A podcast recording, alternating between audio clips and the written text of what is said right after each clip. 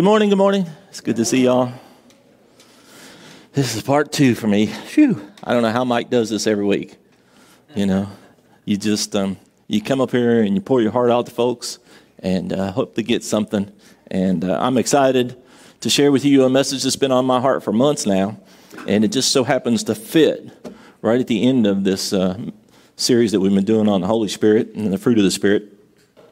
Um, but before I get into that, I just want to make just quick announcements. We got to kind of rush headlong through this first part because I don't want to keep you here all day.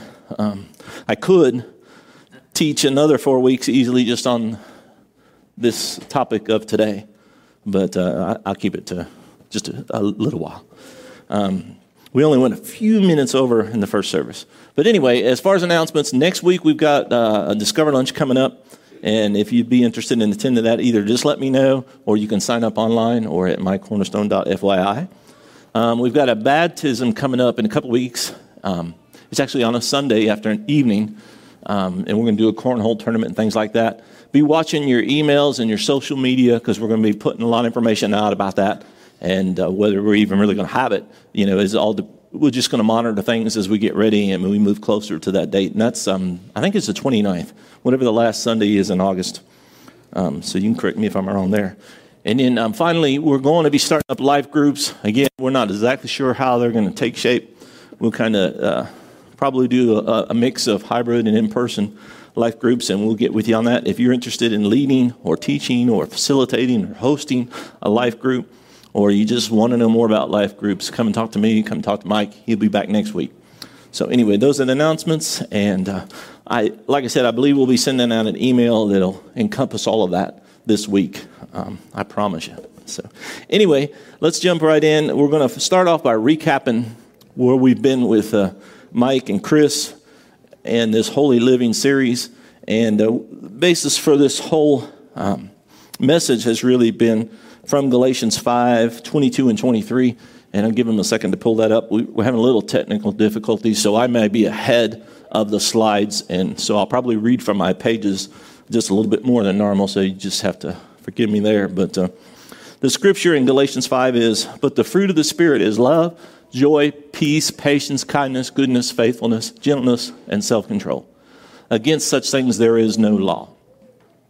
One of the things that uh, Mike mentioned here is that uh, the, he didn't mention this. Um, the Greek word for fruit is karpos, and it mean, it's a singular word meaning fruit, not like a single piece of fruit, not all that fruit. Uh, but a lot of times people kind of picture the fruit of the Spirit as you got a tree hanging with love, joy, peace, patience, for, kindness, faithfulness, and such and such across that tree. And uh, some people say, well, I've got that one, and I, I want more of that one, and you never want to pay, pray for patience, but uh, God manages to teach us patience. But anyway, they're all encompassed in one fruit. And that fruit is evidence of the Holy Spirit in your life. And, um, you know, Mike mentioned that none of these are feelings. Um, I think he quoted, I know he quoted Dallas Willard, who said, None of the fruit of the Spirit, none of them are feelings. If we don't know that, we'll wind up trying to cultivate a feeling instead of cultivating a condition. You know that word cultivating, it's kind of what I've been doing in my garden. Chris made fun of me for being an old fellow and talking with Gary about our gardens, but um, as I plant and I weed, water and I weed, and I try to do everything on my end so that God is able to do on His end, that of raising the, the plant up and producing squash. It's been squash week at my house. Um, and beans. Got a lot of great beans out of the garden. But I'm cultivating that garden for that purpose, to produce that. And what Dallas is warning against here is don't go looking after a mushy love feeling. I just love the bananas. I just love rock and roll, and I just love my wife. I love my girlfriend. Hopefully, my wife and my girlfriend are the same person. it's funny what you just say, and you realize that was probably not the greatest thing. But anyway, we're not cultivating those feelings so much. They are, they're more evidence of what's at work inside of us. When you see all these things, you see the work of the Holy Spirit. And when you see the work of the Holy Spirit, what are you seeing? You're seeing Christ. You're seeing Christ in us. So that's what we're after. We're trying to, to exhibit the characteristics of Christ. And so we spent three weeks really kind of talking about that and going through that. And there was love, joy, peace, you know, and the definitions of those. And just in the interest of time, I'm going to kind of skip over those. Um, but the important thing is to know that they are their spiritual evidence of Christ in your life. But none of those things are really passive all of that fruit, that evidence, those elements of the fruit of the Spirit are active things. I mean, it's not like love, like I mentioned. Love is, is not just a mushy feeling that you have, but love is what you do. You know, one of the things that, that I've told the, the children in my life is that when you really love somebody, you, you're looking out for them first. You put them ahead of you. And that's what God did with his son. He put him in front of us and said, I'm going to let him suffer all this stuff so that my other children don't have to. And that's what we do. We act on love, and then it becomes evident. Same with peace. You might look and say, Oh, I feel so much peace when I'm around that person, except for when they get angry. You know, that's not, and that, that's a feeling, but when they're angry, it's not evident. But if you really have the fruit, the element of the fruit of peace in your life, people will just know you as a peaceful person. You will be a peaceful person. And that's what we want to be, right? We want to act on what we believe. That's the whole message here in a nutshell. Nutshell, I don't know what a nutshell is, but that's the whole message in a nutshell. So that leads me to this piece of fruit. Now, I didn't bring this up here to have a snack during the message. It would be rude because I didn't bring enough for y'all. Although it's apple season too on my farm. But I brought this up here to make a point about those nine elements of the fruit of the Spirit. If I were to ask you, say, I just got this out and I said, What is this? You're familiar with it. What would you say it is? Thank you. I was afraid nobody knew. I'm worried about y'all. This is commonly known as an apple. But there's more to it than that. The scientific name for this is Malus domestica. Now, when I look at that, I, I, I'm just going to choose to say apple. Malus domestica. Just it doesn't even sound good. It's not appetizing at all. But apple, I'm ready for me some apples. But the thing about apples is that there's more to that than just an apple. Just like the fruit of the Spirit, there's more to it than just the Holy Spirit. There's all these ingredients that make up an apple. It's like such a simple thing in our mind is so complex. There is actually over 300 elements that make up an apple. Imagine that's a recipe that only God could do. You know, 300. You, you change just a little bit of one of those and it becomes a different kind of apple. You've got your Galas and your Granny Smith. I was at the grocery store this morning to buy that apple, and I didn't realize how many choices there were. And I was just like, you know, just a little red apple, that's all I needed. But I'm going to read you all 300 of the ingredients. No, I'm just kidding. I'm going to read you a few of the ingredients that make up an apple. Like us, water is the main ingredient in an apple. It's a large percentage of apple. I mean, I, I, I understand that scientifically, but if, I, if it's mostly water, shouldn't I be able to squeeze it and get some water out of it? It's not that easy. Fructose is the second most ingredient, sugar. Like me, I'm sweet. I'm just saying. Then there's lignin, thiamine, niacin, cobalamin, folic acid, iron, calcium, magnesium, sodium, phosphorus, zinc. I don't know that word. Uric acid, formaldehyde, glucose, sucrose. I could go on. I'm not going to read you all 300. But the, the point is that all those ingredients come together to make something that simple. And I think God wants us to realize that when you put the fruit of the Spirit, love, joy, peace, patience, kindness together, what you see is the Spirit. It's fairly simple. The trick is from verse 26. Where is that? I lost it. That we're supposed to keep in step with the Spirit. So we have the Spirit, and we need to keep in step with the Spirit. We're born again, born of Spirit, but that's not the end result.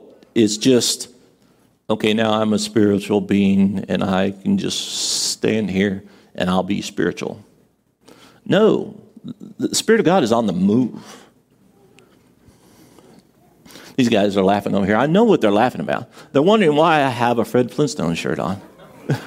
I'm up here preaching this real serious message, and I'm, I'm wearing my Flintstone pride.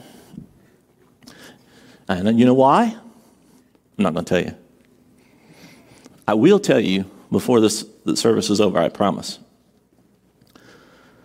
But I want to tell you in Colossians 2 9 and 10, we're going to show it up here in a second. I'll read it to you. It says that in Christ, all the fullness of the deity, that's everything, all, everybody say all, all the fullness of the deity lives in Christ in bodily form. That's, that's powerful. That's, that's good to know. I mean, when you want to see what God's like, you look at Jesus. So that's why it's so powerful when you read the New Testament. When you read about Jesus, you're saying, this is what God really cares about. This is who God really is. We get that. The more we read, the more we understand. But it says something else here, too. It says, In Christ, you have been brought to fullness. That's where we stumble a little bit. That's what we struggle with. We can accept that Jesus was full of the deity of God in bodily form. But this scripture is saying that we are too. I don't know about you, but there's all kinds of things go on in me when I read something like that that says, no, that's not possible, you know. I stumble, I struggle. I had this amazing capacity to still sin. I've been a Christian a long time, and I still struggle and I stumble. So when I read a scripture like that, I think, they can't be talking about me. But you know what? We've got grace. We've got grace. Paul went on in Galatians 5:19. You remember the sin list? This sin list is, is the one that gets us. I mean, it's it's pretty much um, well, he says that acts of the flesh are obvious. I mean, it's apparent. When you see this act, you say that's from the flesh. It used to be more obvious than it's getting. The, the waters are getting muddy, and it's harder sometimes for people to say, yeah, that's obviously flesh or sin. But Paul said the acts of the flesh are obvious, and I think when we're honest, they usually are. It's sexual immorality, impurity, debauchery, idolatry, which is um, greed, he mentions in another place, he, he ties in idolatry with greed and witchcraft, hatred, discord, jealousy, fits of rage, selfish ambition, dissensions, factions, envy, drunkenness, orgies, and the like. I warn you, as I did before, that those who live like this will not inherit the kingdom of God. And this is a tough list because if we throw out just for things like witchcraft and, and orgies, I mean, I don't, I don't really struggle with those. I don't know about you. Don't raise your hand if you do. But um, if we throw those kind of things out, we look at some of the other things discord and jealousy, rage, selfish ambition you, you start to realize, yeah, I, I am in that list. But Paul says something that he closes that thought out with a powerful statement. He says, I warn you, as I did before, those who live like this will not inherit the kingdom of God. So there's the loophole. Let's not live like that. We may stumble, we may struggle, there may be things in our path that we trip over, but don't live like that.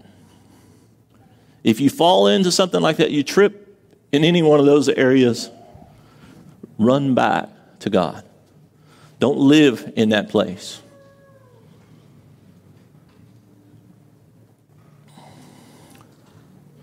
Thankfully, we have grace. And He's faithful and just to forgive us our sins when we confess them.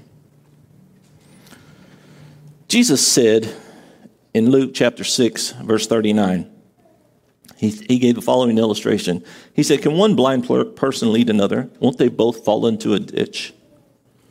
I mean, that's, that's something you don't usually see. You don't see a blind person walking out front with a cane and another blind person on their shoulder. I guess it could happen, but generally you don't see that. You want to have somebody who can see clearly as the leader. And he goes on to say in verse 43 a good tree can't produce bad fruit, and a bad tree can't produce good fruit. A tree is identified by its fruit. It's interesting that he went from talking about the blind leading the blind to talking about fruit. And then he goes on in verse 46, he says, Why do you keep calling me Lord, Lord, when you don't do what I say? This is all the same context. He says, I will show you what it's like when someone comes to me, listens to my teaching, and then follows it. It's like a person building a house who digs deep and lays the foundation on a solid rock. But when the floodwaters rise and break against that house, it stands firm because it is well built. We want that house, right? We want that house. But anyone who hears and doesn't obey is like a person who builds a house right on the ground without a foundation. When the floods sweep down against the house, it will collapse into a heap of ruins. Hopefully, that didn't happen to anybody last night. We got some storms last couple of days. I was actually, it, it, I was the, writing the sermon in the midst of a storm, or I was touching it up actually. Going back, I write and then I come back and I come back, and uh, so I was working on it again and I had pulled out the scripture and was just getting ready to, to paste it into my um, sermon notes here. And I, my dog's next to me. He's scared of the thunder, so he's like right up against me, 100 pound lab, scared to death. And uh, he just kind of quivers, you know. It's like, are you a chihuahua or are you a lab, you know? He said, I'm a chihuahua. But anyway, he's sitting there shivering up against me, and the storm's rumbling and I'm really not paying attention. And Then I heard something odd, something. I was doing a load of laundry, which is around the corners. I shouldn't have heard the laundry, but I did. It's like, that sounds like spray, water spraying. I'm sitting there talking about, you know, reading about a flood. So I run around the corner, and sure enough, there's water gushing out into the laundry room. So I turn off the valves that go to the washer real quick. Well, that's not it. So I'll give you a hint. This has happened to me before. We're remodeling a house. that's the only reason I knew what it was right away. I was like, something's come loose in the wall. The water's come loose in the wall, which you don't expect to happen in the summer. So I ran downstairs, shut the hot water side off because it was hot water, and uh, that fixed it, or that stopped it. And I just thought, well, I hope my house was built on a rock. You know, there's water everywhere in the basement. It was a flood. My stepson's four wheeler got washed. It was free. It was just a come right down on top of it. He didn't even thank me. But we don't want our house to, be, to collapse in ruins, do we? We want to have the house that's built on a rock. So, how is that possible? Jesus said, if you listen to my teaching and follow it, that's how you'll be You'll be like the person who built that house on a rock. So we've been here for three weeks. We've listened to Mike, we've listened to Chris telling us this is what the Christian life looks like. This is what Christ looks like. This is what we should look like. So, what we're going to focus on in the next few minutes is how do we follow it? How do we put it into practice so that we're like the man who built his house on a rock? So, let's ask ourselves the same thing that Jesus asked us. Can one blind person lead another? Won't they both fall into a ditch? Are we blind? Are we following the blind? Who are we following? Are, are we just doing our own thing? Maybe we're distracted or we're oblivious or excitable. I'll tell you an oblivious story. I was four, well, I think I might have mentioned this. When, when I was a young, young child, we were dirt poor. We lived in tenement housing, and, and to go shopping meant you were going to the grocery store. If you went shopping for clothes, we went to the yard sales and the garage sales. And we didn't go to stores. We were that poor. And uh, my mom was a master at finding good deals in the yard sale. But they left me sitting out in the car for hours, just hoping she'd find a good deal soon, that there'd be something she finds. So we finally, my dad got a promotion and we went shopping. We got a new house, moved to a new neighborhood. We didn't share that house with anybody, it was ours. It was so cool. And one of the first things we did the first Christmas is we went shopping. And when I say we went shopping, we went to, it was before malls. We went to a, a store like Macy's in Dayton, Ohio. It's called Rike's. And the Rike's store downtown it was back when downtowns were a thing. It was like three stories and had stairs going from, from level to level, but it also had something I had never seen an escalator. And I, I, I admit I was scared of that escalator when I first got up to it. And my brother, my older brother, was trying to help me get onto it. And I finally just jumped, you know, skipped like the first two or three things. I didn't want to be in that transition zone. That looked scary. So after about four or five times of riding on the escalator up and down, we go just checking out these downtown stores. I, you probably noticed everything's got to be straight up here. So that's a message for another day.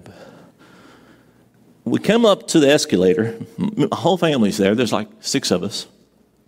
And uh, my dad just has one leg. So my brother or, or my mom usually held my hand we got up to the escalator and they stopped to talk. But right prior to that, I'm a five year old. We're moving to the escalator. And I'm proud now. I got this escalator thing down. Jump up on that escalator. And I'm going to the moon, baby. Just like the airport escalators. I mean, it, it's going out of sight. It is a long way up there. And I'm excited, and I turn around, and I'm the only one on that escalator. The rest of my family's down there going, Where's this five year old think he's going on his own? And it, I mean, just fear rushed over me. And I confess, I bawled.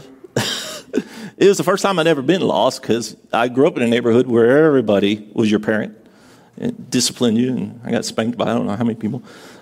But here I am all by myself. And they're all looking at me and I'm lost and I can't go down. The stairs are still coming at me. So I'm screaming and, and my dad sends my brother and he comes up there. He run up, he run up the stairs and got me and I was still crying, but he took me up and came back down and we were reunited. But why did I why did I have to go through that? Because I wasn't paying attention. You know, I didn't have a tight hold on my brother or my mom whoever was holding my hand at the time. So I got lost, or I thought I was lost. I wasn't really lost. They weren't going to just let me go because the dummy, he did it again. He went off somewhere. Do you see the correlation there? Sometimes we think God's just going to let us go. He's like, no, he's going to leave the 99 and come after us. That's what he's going to do. Speaking of Jesus, I've got some good news. Want some good news? Jesus is in the house. Come on up here, Jesus. Everybody give Jesus a round of applause. I mean, come on. How often do you get Jesus up here? So, Jesus has agreed to help me with this lesson. Thank you, Jesus. Remember what he said can one blind person lead another? Well, they both fall in a ditch. Well, before we knew Jesus and knew about him, we were all blind. I mean, we thought we knew what was going on, uh, especially as a teenager. I knew it all, and my parents didn't know anything. But then at some point in your life, you finally understand man, I'm blind. you know, I'm stumbling around here. I don't know what I'm doing. And somebody tells us about Jesus, and we cling to Jesus and we claim him as our own. And he opens our eyes. And it, I mean, when you're excited about that, you're a young Christian, it almost feels like the golden ticket, you know? It's just like, I got every, everything's open to me. Nobody's told you yet that you're going to still struggle. But you got a hold of Jesus, and then you, you start to get a little comfortable with that relationship. And man, I finally, you know, kind of, I know who I am. I know I'm here. I'm going after it. And so you start grabbing Jesus and leading him around. You see that, Jesus? I want you to give that to me. And you take him over here and you say, That's what you want for me, isn't it? You want to give me that house that I can't afford? We start to, to force our will, or try to, force our will on Jesus. We want him to fulfill it, we want him to be our genie. It's not all physical things. We do that emotionally too. You know, we just want to magically, Jesus, let me be strong. Jesus, let me be patient. Jesus, let me show love. We don't want to take any effort. We just want that. And yeah, we have the Holy Spirit in us, the fullness of God in us. But we've got some learning to do. In Luke 6, verse 40, Jesus said, Students are not greater than their teacher, but the student who is fully trained will become like the teacher. So things change. He becomes the master, he leads, and I follow. And hopefully, I don't stumble over two things when I follow him. Then, if he wants to tell me about somebody and say, I need you to pray for them, or I need you to help them, I need you to do this for them, and he will even say, Don't touch that right now. Stay away from those people for the time being. Or he will say, I need you to trust me on this. We'll get into that. We'll develop a rhythm. And maybe we even get a little bit proud of the fact that we're learning to be more like Jesus. Excuse me. And the next thing we know, he's over there and we're over here. There's never really a time as spiritual creatures, new creatures in Christ, that we are greater than our teacher. But the student who is fully trained will become like the teacher. So we need to listen to Jesus when we need to follow him, we need to stay close to him. We don't want to go off on our own. We want to listen to his directions, his teaching, and he will show us how to have our new life in him, how to keep in step with him. Thank you, sir. Give Nathan, I mean, Jesus, a hand. Thank you, Jesus. And that was the scripture that I was looking for a minute ago is Paul summed up his message on the fruit of the spirit by saying in Galatians 5:25, since we live by the spirit or we have our new life because of the spirit, let us keep in step with the spirit. That's the practical, challenging, almost seemingly impossible thing to do is to stay out of the sin list and to live in the fruit of the Spirit, to keep in step with Jesus, to know practically all the time this is where God has me, this is what God has me to do. A lot of times we'll get to that point and then not realize that Jesus has moved on. That's really, it's a struggle that I have sometimes is that I get comfortable with where God has taken me. And I forget sometimes that He doesn't always keep you in the same place, He moves you along. I was thinking about being blind, and I was looking up some scriptures, and uh, one of the ones I found was in Isaiah um, chapter 59, 9 and 10. And this is kind of Isaiah talking to God. A lot of his prophecies, he would talk to God, and then God would talk back. And this is um, Isaiah talking. He says, So justice is far from us and righteousness does not reach us. We look for light, but all is darkness. For brightness, we look. He's looking for brightness, but we walk in deep shadows. Like the blind, we grope along the wall, feeling our way like people without eyes. At midday, in the middle of the day, we stumble as in twilight. Among the strong, we are like the dead. When I, when I read that, I thought, that, man, that sounds like this day and age. Sometimes it just feels like everything is stronger than I am, that I am weak, that I am dead, that I have no choice in how I live my life. that I am just rushed along in the current of life. And I'm trying to reach out to others and say, rescue me, help me, let me help you. I mean, it's all coming out together. When we try to live our lives on our own, we really aren't any good to anybody. But when Jesus is right there with us, we're not blind. This is also from the prophet Isaiah. This is God talking to us. In verse uh, chapter 42 verse 16. I will lead the blind by ways they have not known. Along unfamiliar paths I will guide them. I will turn the darkness into light before them and make the rough places smooth. These are the things I will do. I will not forsake them. Man, that's good news right there. That's the good news that we're looking for in this uncertain age, and I'm sure in the ones before us and the ones to come. We need to know that God's not going to forsake us. He is going to do this. He's going to get us through the valley of the shadow of death, that we don't have to fear evil. But again, it all comes as part and whole the fruit of the Spirit.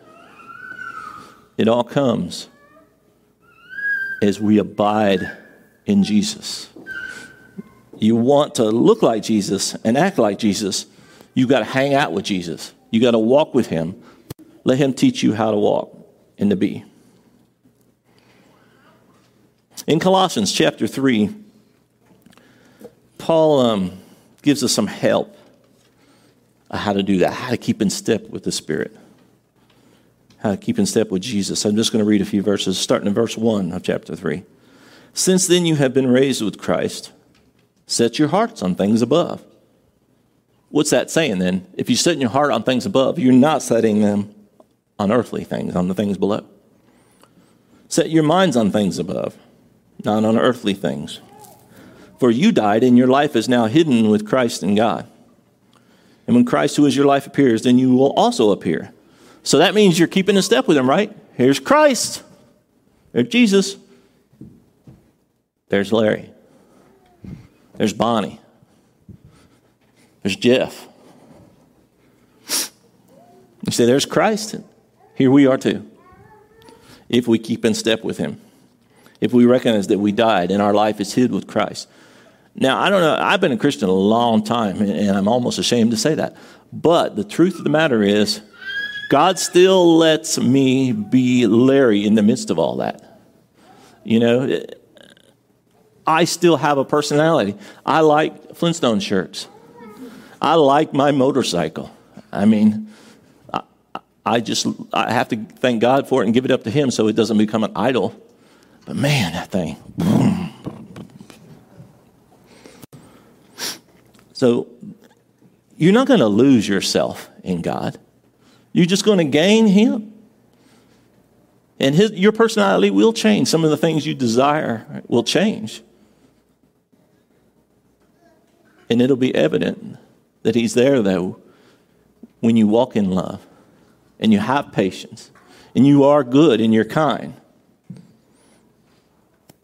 People say, There's Christ, and there you are. And Paul goes on to say, Put to death, therefore, whatever belongs to your earthly nature. I mean, that's an active thing he's told us to do. Put it to death. We have to actively say, like my mom used to say, that she'd, she'd be right on the blue. You'd be driving down the road and she'd go, That's not my thought. I said, What? She goes, That's not my thought, Mr. Devil. And I'm like, Is the devil in the car here with us? But she learned I don't know where she learned. That's probably a book. My mom was a voracious reader. But she learned every thought that went through her head wasn't necessarily one that she wanted to claim for her own. You know, she had an evil thought towards somebody, or, or like, I, I used to be really bad for this. I'm not quite as bad. I'd have revenge fantasies. It's like they've done me wrong. How can I get back at them? And, and I never really act on any of those things, but Jesus pointed out clearly that even just to hate your brother was to be a murderer. You know? I, I wasn't always, it wasn't always evident that I was full of the Spirit even though the Bible says that I have the Holy Spirit in me. So we need to put those things to death. I had to, for, I had to stop, like my mom, I had to stop those revenge fantasies and said, enough. You know, I'm going to leave revenge up to God. I'm not going to try to make everything right. In verse 7, Paul says, You used to walk in these ways in the life you once lived. So it's evident that he's saying we need to put that life behind us. Now you must rid yourself of all these. And then he goes to another sin list anger, rage, malice, slander, filthy language. Don't lie to each other. Verse 12, he said, As God's chosen people, God has chose us. He's chosen you. I mean, I just want to call out every one of your names and let you know, man, God chose you. You're not just here because you think it'd be nice to be in church, but God has an intense interest in your life. And He wants you to walk with Him. As God's chosen people, holy and dearly loved, clothe yourself with compassion, kindness, humility, gentleness, and patience. So, on one hand, the Bible is telling us it's a fruit of the Spirit. On the other hand, we're supposed to put it on. Now, how do you do that? I'll tell you how. You keep in step with Jesus, and the Spirit's right there. He will fill you. You'll continually be filled with the Holy Spirit, and you'll be clothed with the fruit of the Spirit. And then he ends, he says, over all these virtues, put on love. In other words, love is the thing, the element that binds all the others together. Like in this apple, the skin and the flesh of the apple are what kind of binds all those ingredients together so that you have an apple.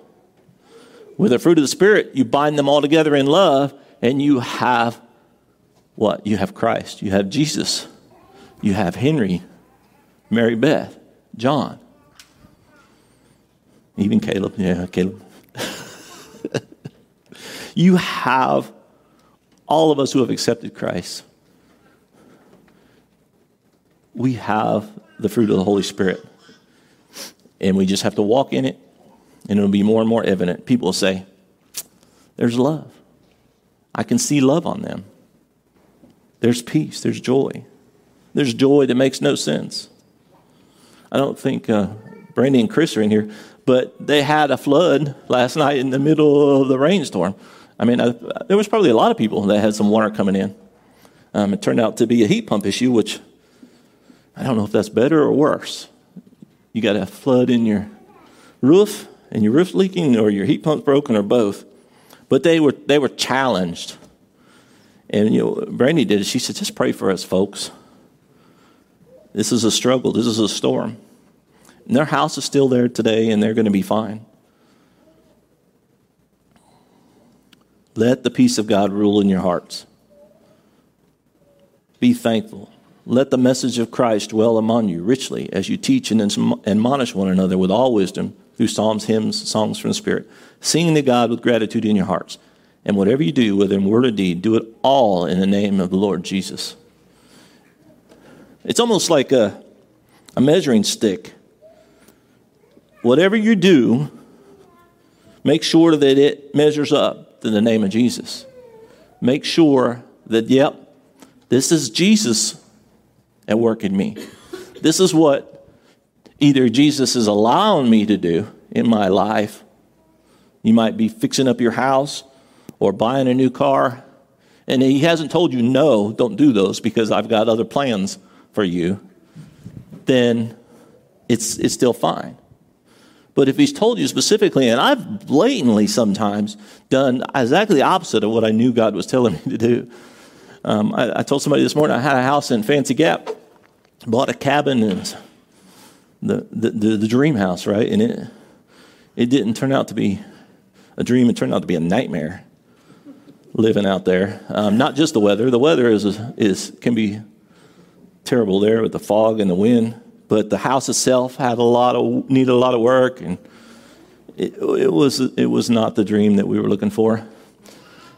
And who could I blame for that? I knew I was not supposed to go and get that house just deep down, everything was, all the doors are opening and the bank approved us. And we wanted that house. We, I mean, like fools, we watched House Hunters. so long we had to have something new, you know. You can't be satisfied if you're a house hunter addict. You've got to go out and get a new house at some point, or you got to remodel it or something.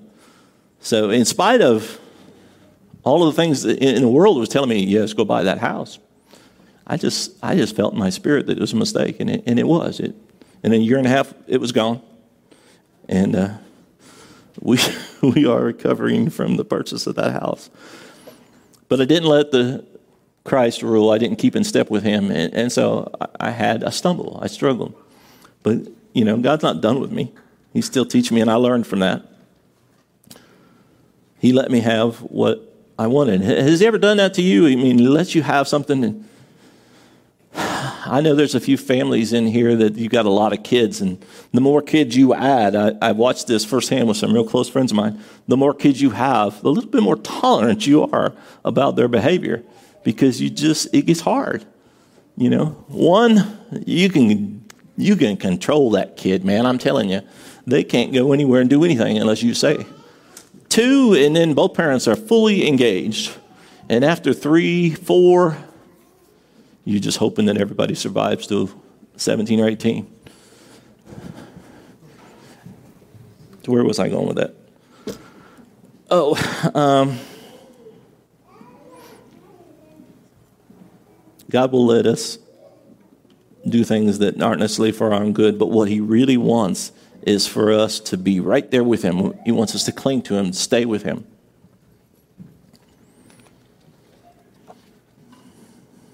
In our marching orders in Matthew 28 19, from Jesus, just as he was getting ready to go up into heaven, he said, You've all heard this, I'm pretty sure you have. Therefore, go and make disciples of all nations, baptizing them in the name of the Father and the Son and the Holy Spirit Teach these new disciples, disciples to obey all the commands I have given you. So there we've got our marching orders. But Jesus didn't leave us there saying, Go do this. What did he say? And surely I am with you always, even to the very end of the age. So he's sending us out. He's with us, he's going with us. We don't just have to have all these little things God has told us to do and do them on our own. I want to read just a few more scriptures. One's from the Old Testament. This was kind of God talking through Moses to the people.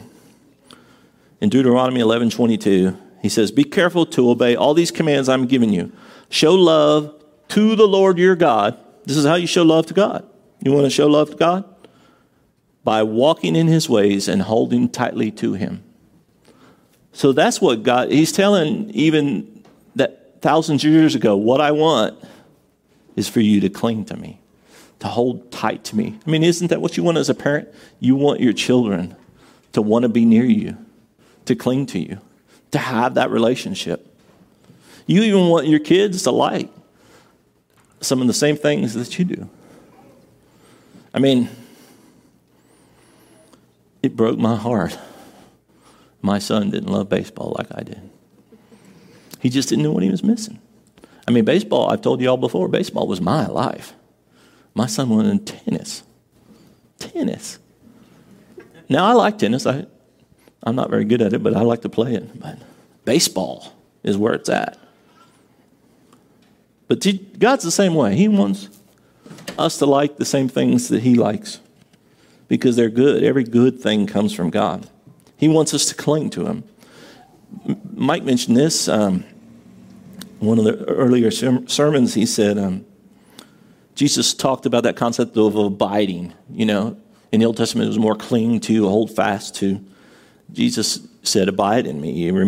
In uh, John 15, 4 and 5, I think this is the verse Mike quoted, was, Remain in me, and I will remain in you. In other words, what he's saying is, Stay with me, and I'm staying with you. A branch cannot produce fruit if it is severed from the vine. And you cannot be fruitful unless you remain in me. I am the vine, you are the branches. Those who remain in me and I in them will produce much fruit. Then he says, there's a but there. It's for, but apart from me, you can do nothing. Now, it's not, you, would say, well, that's not true. I can do things. without God. No, you can't do anything eternal. You're not going to accomplish anything. I mean, you can't you can't be creative. You can't create a BB. I mean, just think real hard and BB appear. You can't do anything. You can't heal anyone. You can't help people if you're not leading them to do what you're doing is walking with God, being with God, spending time with Him, becoming more like Him. The student learns and becomes more like the teacher. In this book, this is one of my favorite books. I have thousands of books on my Kindle. I have a bookshelf with about 50 books, most of them paperback, but I have a hard copy of this one. I had told the first service if anybody wanted to borrow, the first person to come to borrow this could, but then I remembered, no, I need this for the second service. Any, any one of you can borrow it. I'm telling you, read this book, whether you get on a Kindle or a hard copy. It's called The Life You've Always Wanted by John Ortberg. He's the same fellow who wrote, If you want to uh, walk on water, you got to get out of the boat. And in that book, John, it's about spiritual disciplines. Um, the subtitle is Spiritual Disciplines for Ordinary People. We're all ordinary, right? I mean, or, well, some of us are less ordinary, but um, we want to learn how to walk in the Spirit. It's going to take some discipline in our lives. And this is a great book to get that. But he kind of focuses in on the disciplines in a way through this, this little um, lesson that he was teaching. He was talking about um, a woman in one of the small groups that he was in. I think he was the teacher for the small group. And she was complaining, though, that it had been easier to, I don't know, grow spiritually, to do the things of the Spirit before she became a mom. And we were talking about that, or I was talking about it, you guys are just listening. But the more kids you have, sometimes the harder it feels to be able to focus on any one thing. Um, and John was listening to her, and a lot of the other women in the in the small group were amen in her. You know, I, I've never been a mother. Well, to, some ducks, I was a mother to some ducks and a few chickens, but no, I was. I've never been a mother to a child, so I would keep my mouth shut in a situation like that. But John said he was in that small group and he realized he just couldn't agree with her it, while he recognized her frustration and he appreciated it, the truth is that we can't allow our circumstances and excuses. They don't, they don't stand up in the light of Christ. You know what I mean? God said that his son's sacrifice was enough. It's all that we need. And I want the worship team to go ahead and make their way back up.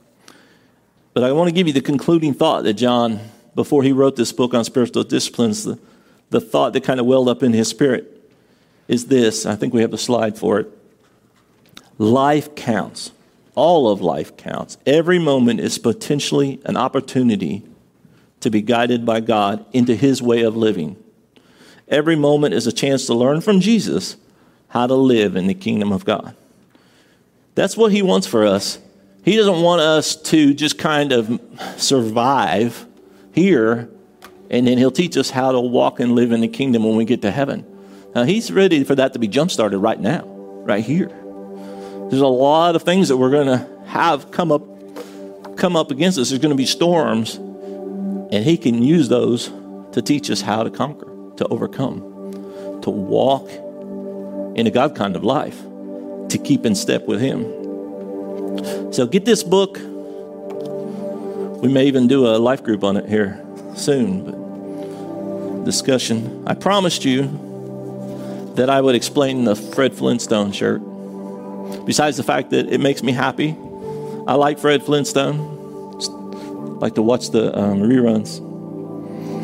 But it was never really all about Fred. If, if you know the cartoon, it was Fred and Barney. Fred and Barney were best friends. And Fred was the crazy, impulsive one who was always saying, Barn, you, we got to do this. We're going to be, it's going to be the best thing ever. And, and he would get all worked up and had these good intentions and crazy ideas. And, and old Barn would be like, I don't know, Fred. I don't know. I just don't know. No matter how much they were different, Those two were inseparable. They were always together, Fred and Barney. And that's what God wants for us. He doesn't ever want us to be separated from Him. And that's what He wants you to let other people know. And surely He'll be with you even to the end of the age. Let God and you be inseparable, like Fred and Barney. And uh, you'll have the life you've always wanted. Let's pray. Lord, we're grateful that you want to have a life with us, that you care about what happens to us. And yeah, you want us to survive, but you want us to have more than a life of survival. You want us to have a life of abundance, to have the things that we pray for as we pray according to your will. And you want us to be able to keep in step with you. You're not trying to get away from us. You will come after us. You will be with us. We want to learn to walk with you, Lord, at all times, to cling to you, to hold fast to you. We are we're not even sure we know how to do that. But we want to trust you that you'll teach us and that you'll help us get there. So that when that time comes for us, Lord, to step in over into the other kingdom, it's just a little step. We don't have to take a running jump and hope for the best. We already know that we're accepted of the Father. And He's waiting there for us. But in this life, Lord, help us to keep in step with you. Help us to walk with you in the power of your Holy Spirit. In Jesus' name, amen.